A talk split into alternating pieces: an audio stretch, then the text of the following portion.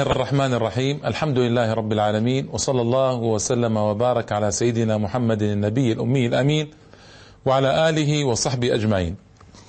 أما بعد الإخوة والأخوات السلام عليكم ورحمة الله تعالى وبركاته. وأهلا وسهلا ومرحبا بكم في هذه الحلقة الثالثة والعشرين من سلسلة الحملة الفرنسية على الجزائر. نتحدث في هذه الحلقة إن شاء الله تعالى عن قضية مهمة وخطيرة. ربما تستغرق مني هذه الحلقة طبعا والحلقة القادمة ربما حلقة ثالثة لا أدري. لكنها قضية خطيرة وخطيرة جدا. قضية التصوف في الجزائر. والتصوف عموما في العالم الإسلامي له قصة طويلة وقصة خطيرة. أنا أوجزها بالتالي التصوف كان له ثلاثة أطوار مر بها. الطور الأول هو التصوف النقي إذا صح التعبير. أقرب ما يكون إلى أحوال السلف أقرب ما يكون إلى كتاب الله تعالى إلى سنة رسوله صلى الله عليه وسلم. قام عليه رجال عظماء كانوا حقا سادة في التحرر من أهوائهم والتحرر من شهواتهم والإقبال على الله تبارك وتعالى وحب الله وحب رسوله صلى الله عليه وسلم والتضحية والبذل والعطاء والارتقاء وفي الخلق والسلوك والتعامل وحسن التعبد وجمال التزهد ما شاء الله لا قوة إلا بالله. رجال عظماء في الطور الأول أمثال الجنيد البغدادي وبشر الحافي والحارث المحاسبي أبو القاسم الحيري أبو عثمان النوري مجموعة رائعة رائعة للغاية في الحقيقة. هنا الطور الأول كان تندر فيه البدع. لكن جاء الطور الثاني. الطور الثاني وابتداء المفارقة ابتداء تضخم المفارقة بين العهد السلف والكتاب والسنة وبين أحوال الصوفية. نعم كان في الطور الثاني بعض الرجال الذين نستطيع أن ننسبهم من الطور الأول من لنقائهم وصفائهم لكن يتحدث في الجملة في الجملة. كونك طور ثاني ابتدأ في من حدود القرن الرابع الهجري إلى الثامن الهجري. الطور الأول كان من القرن الثاني الهجري إلى القرن الرابع الهجري أوائل الرابع. الطور الثاني من الرابع إلى الثامن تقريبا. هو طور أيضا قريب من الكتاب والسنة قريب من أحوال السلف لكن فيه كثر فيه البدع نسبيا مقارنة بالطور الأول. وكان فيه بعض الشطحات بعض الأفكار من الخلوات الطويلة من اعتزال المجتمع من من. لكن الكارثة كل الكارثة في الطور الثالث. الطور الثالث جاءتنا عقائد مثل الحلول والاتحاد وهي عقائد كفرية ضالة باطلة. ورثت طبعا من من الطور الثاني بعض الأشخاص من الطور الثاني متصوفين. في الطور الثالث عمت المجتمع الإسلامي هذه العقيدة الباطلة وكثرت في كثير من المسلمين للأسف الشديد.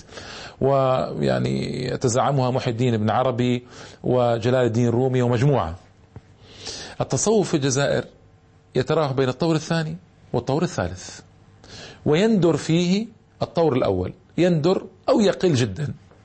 وكثير من متصوفة الجزائر ما بين الطور الثاني والطور الثالث. الطور الثاني أهل إسلام أهل خير أهل صلاح لكن البدع كثرت عن أهل الطور الأول. اختصار شديد جدا لقضية التصوف وتاريخ التصوف. لأن ما يهمني الآن التصوف في العالم الإسلامي وتاريخ التصوف فيه أنا ما أتحدث عن هذا الآن أنا أتحدث عن صوفية في الجزائر لكن لابد أن أمهد لها بهذا. الصوفية في الجزائر انقسموا قسمين.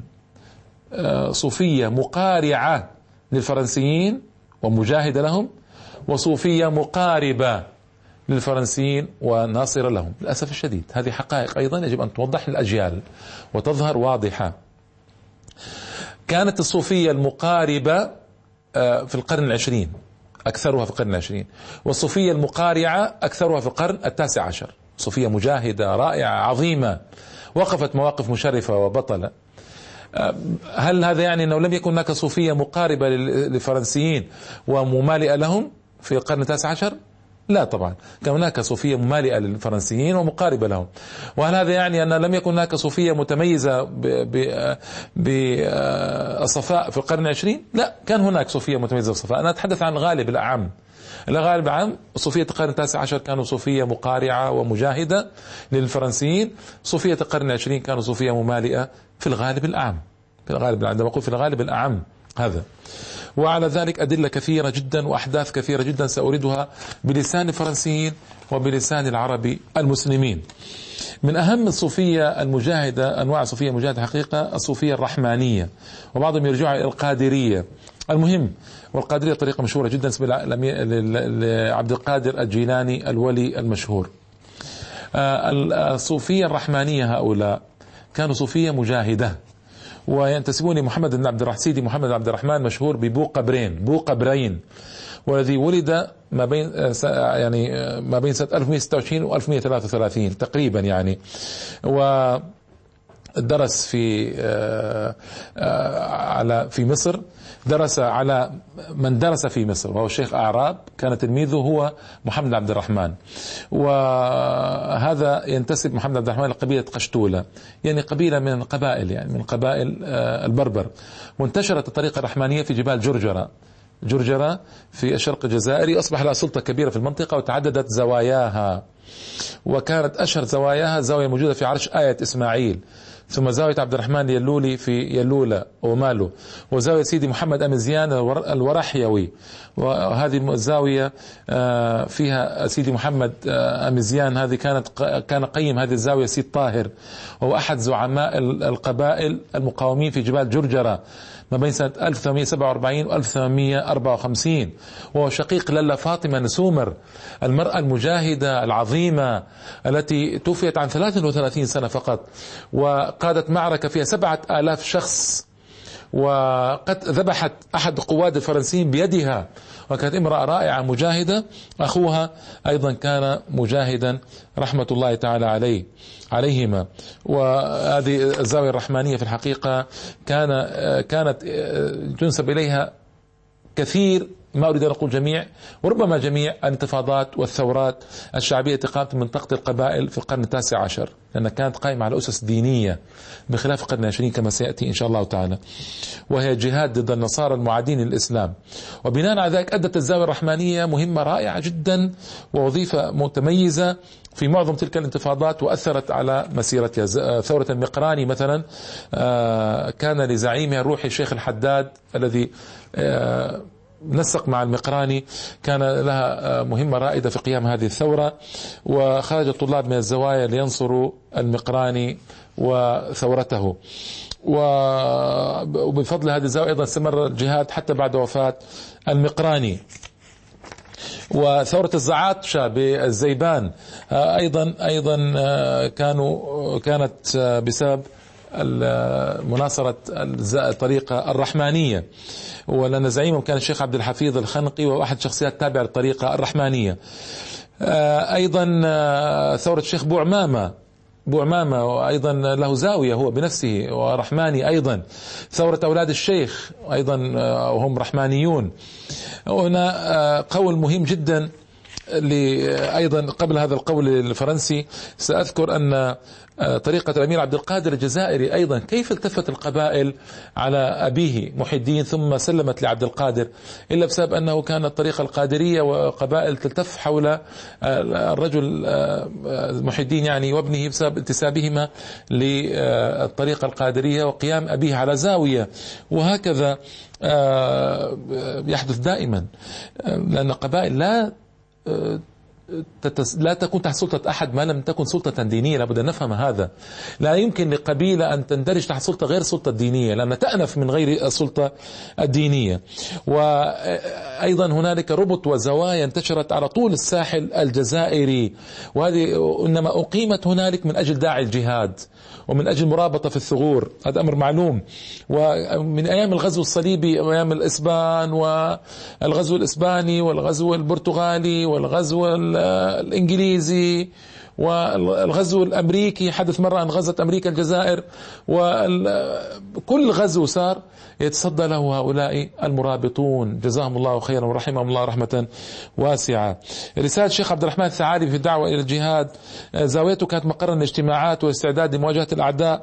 وظل ذلك دائب الجزائريين لا شك. زاوية الشيخ التازي بوهران التي كانت تمثل آه، مخزن الأسلحة استعملها مجاهدون صد عدوان الصليبيين وهكذا إلى آخره. آه، هنالك قول لمؤرخ قبله مؤرخ فرنسي أوكتاف ديبون. المفتش العام للبلديات الممتزجة بالجزائر. ممتزجة يعني بين الأهالي وبين المستوطنين. ومن مؤلفي كتاب الطرق الدينية في الجزائر سنة 1897 يؤكد في تقرير بعث به لجنة مجلس الشيوخ المكلفة بالجيش والتي كان يرأسها كليمانسو إننا سلفا نجد يدا مرابطية وراء كل هذه الثورات التي يقوم بها الأهالي ضدنا. واليد المرابطية يعني نسبة إلى المرابطين الذين هم في الزوايا الصوفية. ويقول المؤرخ الفرنسي مارسيل إيميري إن معظم الثورات وقعت خلال القرن التاسع عشر في الجزائر كانت قد أعدت ونظمت ونفذت بوحي من الطرق الصوفية. فالأمير عبد القادر كان رئيسا واحدة منها والجمعية القادرية ومن بين الجمعيات المشهورة التي أدت مهمة أساسية في هذه الثورات الرحمانية السنوسية الدرقاوية الطيبية.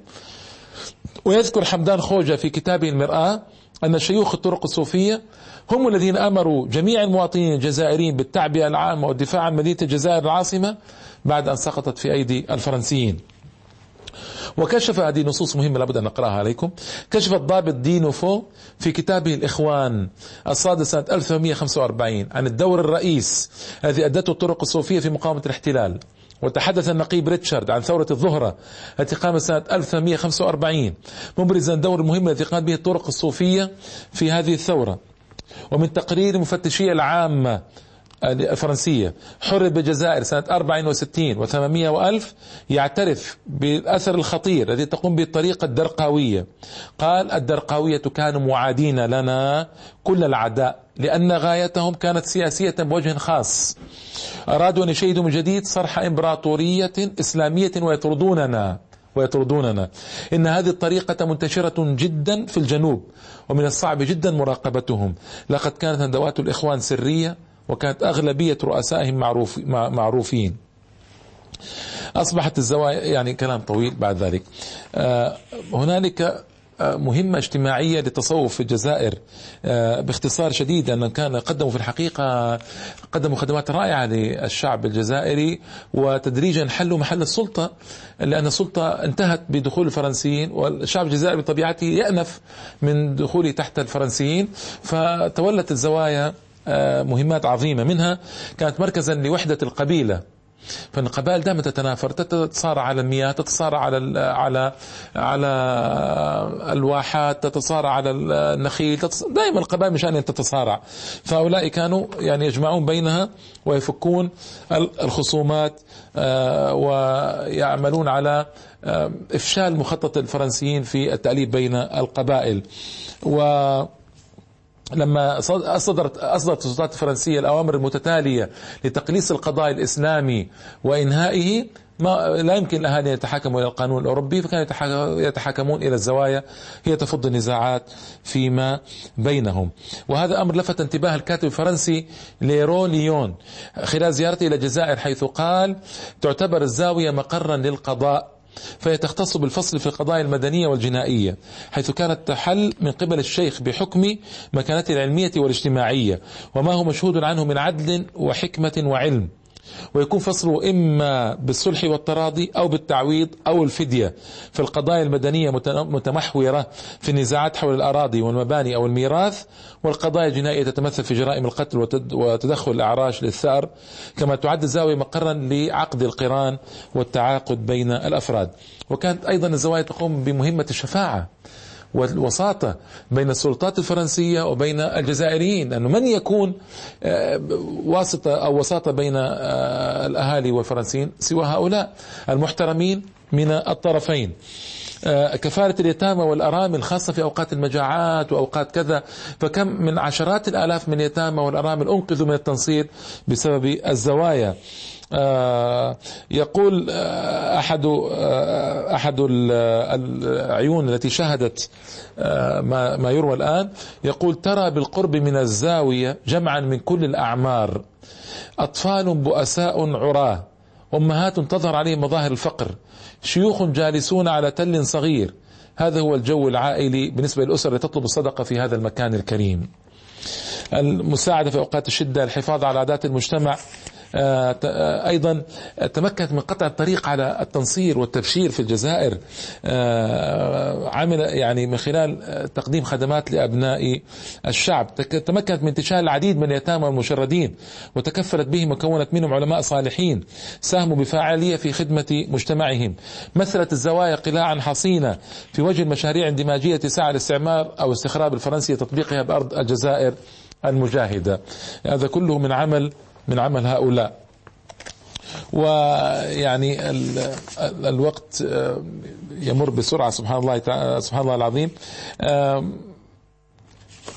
هنا نصوص أيضا مهم أن نقرأها عليكم. آه، من المواقف المشرفة لأفراد أسرة الهاشمي الشريف وصوفي وقوفهم لصالح الثورة التحريرية وتزويد ما تحتاجه من ثروة. وتكفي الإشارة إلى ما قام به أحد الأبناء حين تبرع بقصر الباي بتونس. الذي اشتراه عام 1946 إلى الثورة التحريرية حيث رفع فيه علم الجزائر ونصبت فيه أول حكومة مؤقتة للجمهورية الجزائرية. وهذه أيضا من الأمور الطيبة. هنالك كلام عن بعض التيجانيين والتيجانية تهمت طويلا وفي الحقيقة الحلقة القادمة سأذكر نصوصا خطيرة عن التيجانية في الجزائر ومهلأتهم للاستخراب الفرنسي لكن بعض التيجانية وقفوا موقفا مخالفا لسائرهم. وقف الشيخ سيدي أحمد عمار يقول هذا واحد من التيجانيين في الحقيقة أنا ما أدري كيف أثق بهذا التقرير لكنه ذكر آه، نقاطا واضحة بتواريخها وتبع تبع عليه وعلى من يريد أن يتأكد.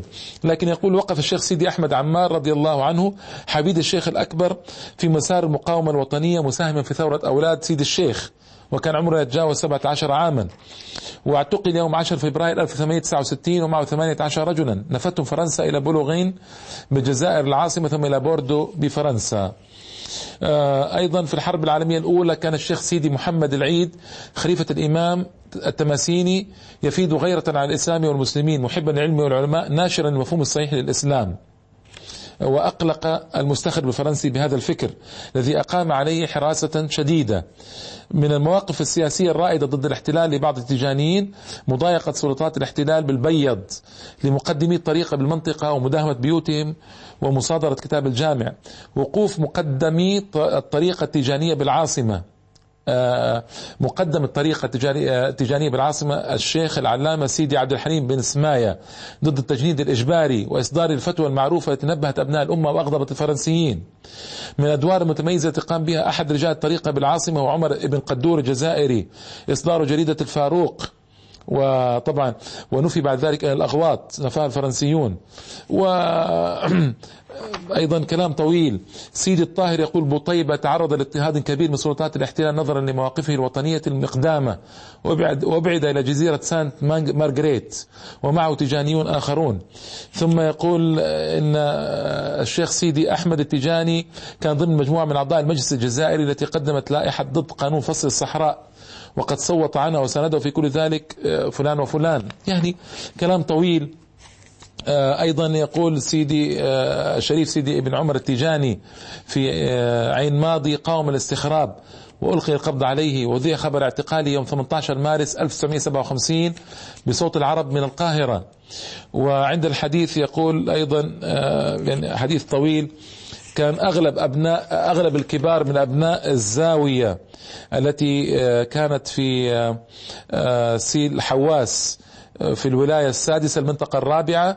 كان هناك آه، أغلب في هذه الزاوية تقي زعماء المجاهدين. قال ما أو كانوا على علم أبناء الزاوية كانوا على علم بوجود المجاهدين بينهم لكن لم تتسرب أي معلومات العدو عنهم. وهذا دليل على حي على تجند بعض التيجانيين آه، خدمة للثورة. وقدم يقول قدمت الطريق عددا من الشهداء في الثورة الفرنسية الأخيرة. وأيضا قضية فصل الصحراء تحدث عنها. هنا نكتفي بهذا بهذه النصوص التي تبين قضية معاونة آه، الصوفية للمجاهدين بل القيام على الجهاد في القرن التاسع عشر ومعاونة بعض الصوفية من تجانين وغيرهم للثورة الجزائرية الكبرى سنة 1954 والفاتح من نوفمبر. وهذه نصوص أنا أوردتها إنصافا. لابد أن نورد آه، الجوانب الإيجابية والجوانب النقص. جوانب هذه جوانب إيجابية لا شك التي وردت في حديثي عن الصوفية. الحلقة القادمة سأقول جوانب خطيرة أيضا آه، كلها موثقة مذكورة بنقل فرنسيين ومسلمين بالنقل بالأسماء. حتى آه، لا أتهم بأني أتحيز ضد الصوفية أو أني لا أريد الصوفية فإن موقفي من الصوفية أنهم جماعة من المسلمين. جماعة من المسلمين. فيهم خير وفيهم شر. نواليهم على ما فيهم من خير ونبرأ من الشر الذي فيهم والبدع التي فيهم. هذا موقفي من الطرق الصوفية عموما. في الجزائر وغير الجزائر. وقد كنت كلمت الشيخ عبد العزيز بن باز رحمة الله عليه قبل أن يموت. وقلت له يا شيخ عبد العزيز بعض العلماء عندنا يعني يعممون ويقولون إن الصوفية كلها ضلال إن الصوفية كلها باطل إن الصوفية كلها سوء. فماذا تقول أنت يا شيخ؟ لماذا لا نقول قلت له لماذا لا نقول بقول شيخ الإسلام ابن تيمية رحمة الله تعالى عليه؟ آه، وشيخ الإسلام ابن تيمية له مجلدان في التصوف أحدهم باسم التصوف والثاني اسم السلوك. وكان يمدح أئمة الصوفية الكبار سيدي عبد القادر الجن... آه، سيدي آه، جنيد البغدادي وسيدي فلان وسيدي فلان. وكان يقول عن عبد القادر الجيلاني كان يقول سيدي قال سيدي عبد القادر. قال سيدي عبد القادر الجيلاني وكان يتأول لأئمة الصوفية الكبار الأنقياء الأتقياء الزهاد العباد آه، مثل أبي أبو إسماعيل مثل أبي إسماعيل الأنصاري وغيره هو وتلميذه ابن القيم. كان مواقف مشرفة ضد مع الصوفية الأبطال الزهاد آه، أصحاب النقاء. فقلت لماذا يا شيخ عبد العزيز؟ لماذا لا نقول بقول شيخ الإسلام تيمية؟ هذه هو قول عدل بغض النظر هو قوله أو قول غيره. هو قول عدل منصف. إن يقول شيخ الإسلام ابن تيمية هم جماعة من المسلمين فيهم خيار وفيهم شرار. يعني هذا شيء طبيعي جدا. فيهم خيار وفيهم شرار. وفيهم صالحون وفيهم مدعون. فقال لي ثلاث مرات أو مرتين رحمه الله تعالى لا أذكر الشك مني. يعني طبعا مني أكيد. إما مرة إما مرتان أو ثلاث مرات قال لي هذا رأيي هذا رأيي هذا رأيي. هكذا قال لي رحمة الله تعالى عليه. هذا رأيي هذا رأيي هذا رأيي. وأقول هذا رأيي الذي أدين الله تعالى به وأقدم عليه يوم القيامة به أنهم جماعة كان لهم أعمال رائعة وجلائل الأعمال وأن آه، كان لهم كتب مؤلفة رائعة جدا وكان لهم أقوال والله مبكية جليلة عظيمة. وكان لبعضهم أعمال سوء. وموالاة للاستخراب العالمي وحدث منهم أيضا مشكلات كثيرة وكان خاصة المتأخرين انتشر فيهم العقيدة الباطلة الحلول والاتحاد والزيغ والابتعاد عن تكاليف الشريعة والكف عن الصلاة والصوم بدعوى أنهم وصلوا إلى مستوى يعني سقط عنهم هذا التكليف. أعوذ بالله. يعني هذه هذه هذا الضلال البعيد أبرأ من هؤلاء وأوالي أولئك. هذا هذه هذه هذا مذهبي وهذه طريقتي وهذه عقيدتي التي ألقى الله بها يوم القيامة، لذلك عندما تحدثت عن الصوفيه حديثا ايجابيا هنا سأذكر أيضا جوانب النقص التي فيهم بالنسبة للصوفيه في الجزائر في الحلقة القادمة إن شاء الله تعالى. وإلى اللقاء. والسلام عليكم ورحمة الله تعالى وبركاته.